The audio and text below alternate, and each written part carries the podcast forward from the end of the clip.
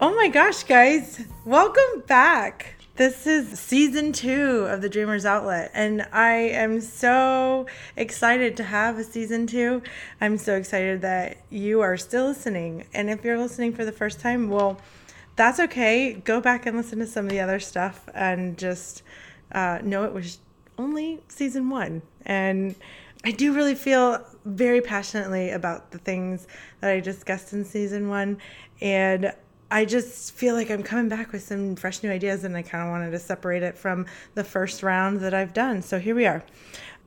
We have a lot of really cool things planned and some awesome guests that we're going to have on in this next season. And I'm really looking forward to sharing some of these really brilliant minds with you. And then, you know, there'll be some of my usual ramblings of thoughts and things that I just love sharing.